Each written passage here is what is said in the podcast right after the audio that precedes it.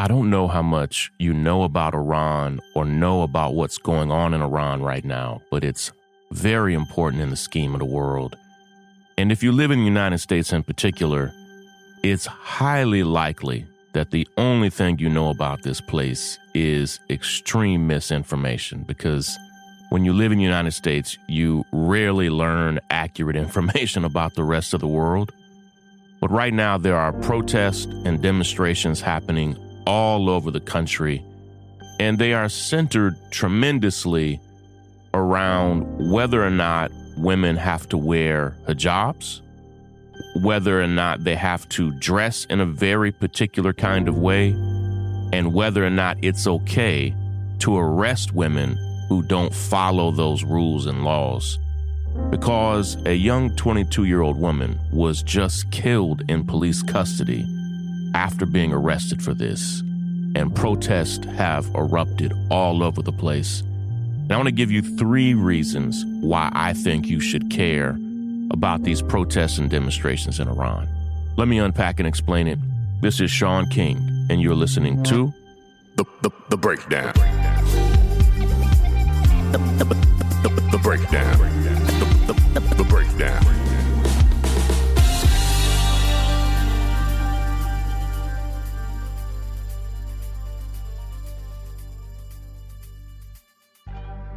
In Iran, they have what's called the morality police. Uh, Of course, it's not in English and it's not an exact translation, the morality police, but in essence, that's what it is. People, uh, police who are assigned to police morality decisions, ethical decisions, not not breaking the law as we know it, but of course, and what else would you expect? These laws particularly prey on vulnerable people, particularly women. And earlier this month, a 22 year old woman who was extremely healthy and vibrant was arrested because of those laws. And when we think of morality, we, we think of something very different than wearing a scarf on your head or a particular type of clothing. But she was arrested because it appears she was arrested because of some issue around clothing, be it a hijab or what she was wearing, and ultimately died in police custody. People believe that she was killed in police custody. And just like in the United States, it's very difficult to determine what happens to somebody behind bars because people don't talk, there aren't cameras everywhere, the public is not able to watch and see this. Because while there are cell phones all over Iran, there aren't cell phones in jails and prisons, very few at least, just like in the United States. And she was widely beloved, of course, by her family and by her friends and by her community. But she was a popular young woman. Uh, she was on social media telling her story. And to see this happen to her reminded me so much of Sandra Bland, of other African American men and women that have died in police custody, and certainly of the thousands and thousands of men and women that die every single year. Yes, I said thousands and thousands that die every single year behind bars in the United States with very little information given for us to understand who did it, how it happened. I estimate that around five to 600% more people are killed behind bars than are killed uh, by police outside of police custody. And we have no idea. You know, often it's uh, their deaths are listed as natural causes when we know they aren't. And ironically, that's exactly what happened here. This young woman was extremely healthy, but her death was listed as natural causes. And it's like, no, we don't believe it. And her family has reason to not believe police and authorities. And I want you to care about this for multiple reasons. First and foremost, it's really my default for almost my entire life, injustice anywhere is a threat to justice everywhere. The famous quote of Dr. Martin Luther King Jr. has been like a life mantra for me. What it means is it doesn't matter if injustice just happens in your zip code or your community or your state or your neighborhood. Wherever injustice happens, it affects justice and the pursuit of justice and the standard of justice everywhere. This world, more than any point in human history, as I record this, it's September 26th of 2022. This world is more interconnected and interdependent than it's ever been because of social media, because of the internet, yes, because of trade routes and other things. But more than ever, what happens in one place affects the rest of the world in so many ways. So, what the United States does affects what the world does. And what we learn is that many countries around the world are using police violence in their country, are using police violence in the United States as an excuse for police violence in their country. So, like right now, it's hard for the United States to speak out on that police brutality happening now because now police all over Iran have shot, killed, maimed, harmed, arrested, detained people all over the country because hundreds of thousands of people are protesting.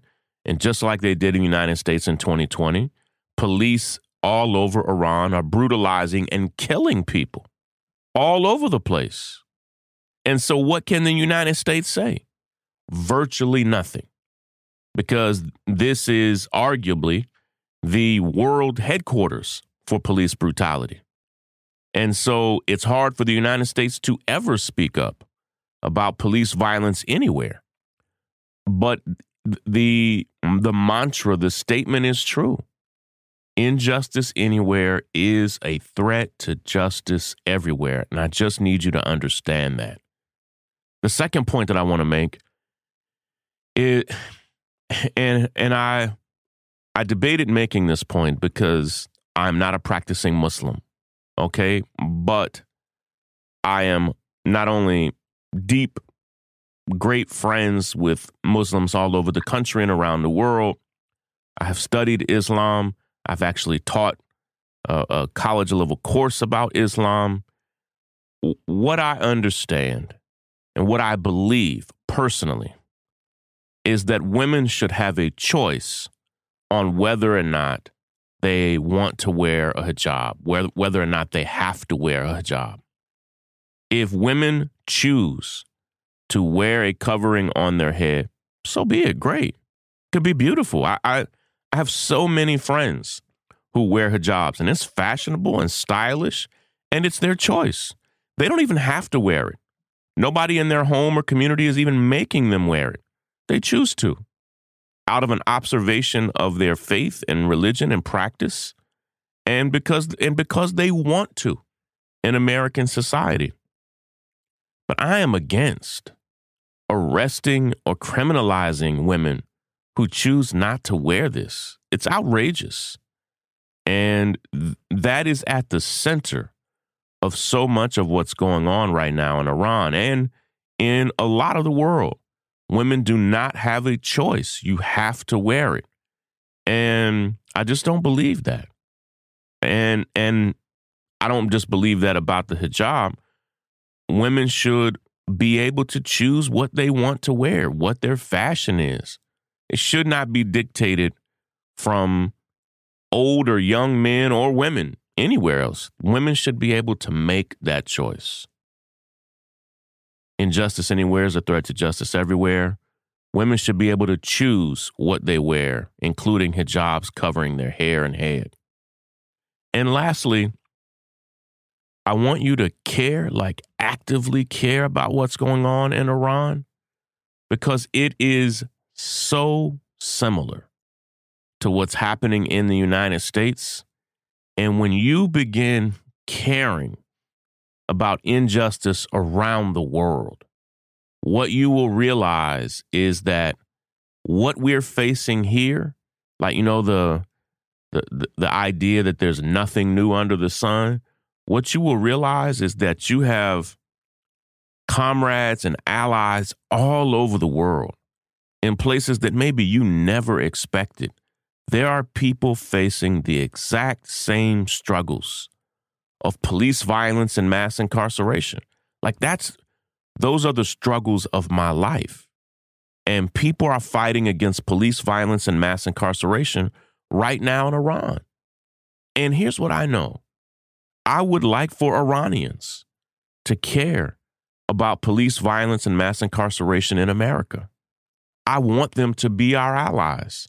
I want people around the world to care about what we face and what we're fighting against here. And if we want anybody around the world to care about what we're fighting for and fighting against, we have to reciprocate that and care about their struggles as well. I'm going to continue uh, sharing information about what's going on in Iran and hopefully share some practical ways we can help as well. Happy Monday to you. I hope you have a great week. Um, as always, there's incredible injustice happening all over the world, but we have to speak up, speak out, and help whenever we can. Take care, everybody. And when you can, please, please, please join the Northstar.com and become a member today. We really, really need your support.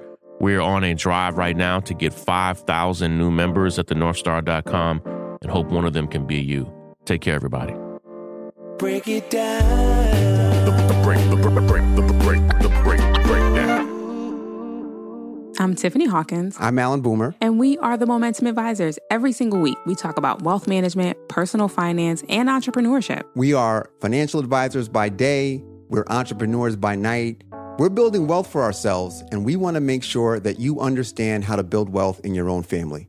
Tune in for shows like Is Your Money Racist, Retirement Savings, Investment 101. We literally run the gamut on all the things that you need to know about financial wealth, creating a legacy for your family, and really just wealth creation as a whole. What we find is that these conversations are happening, but they're not happening as much as they need to in diverse communities. And so we're bringing a new voice, a new amount of energy, and we want you to tune in. So we bring the tips, we bring the strategy, and we always bring the good news. So make sure you tune in every week to the Momentum Advisors. There's something for everyone. Show.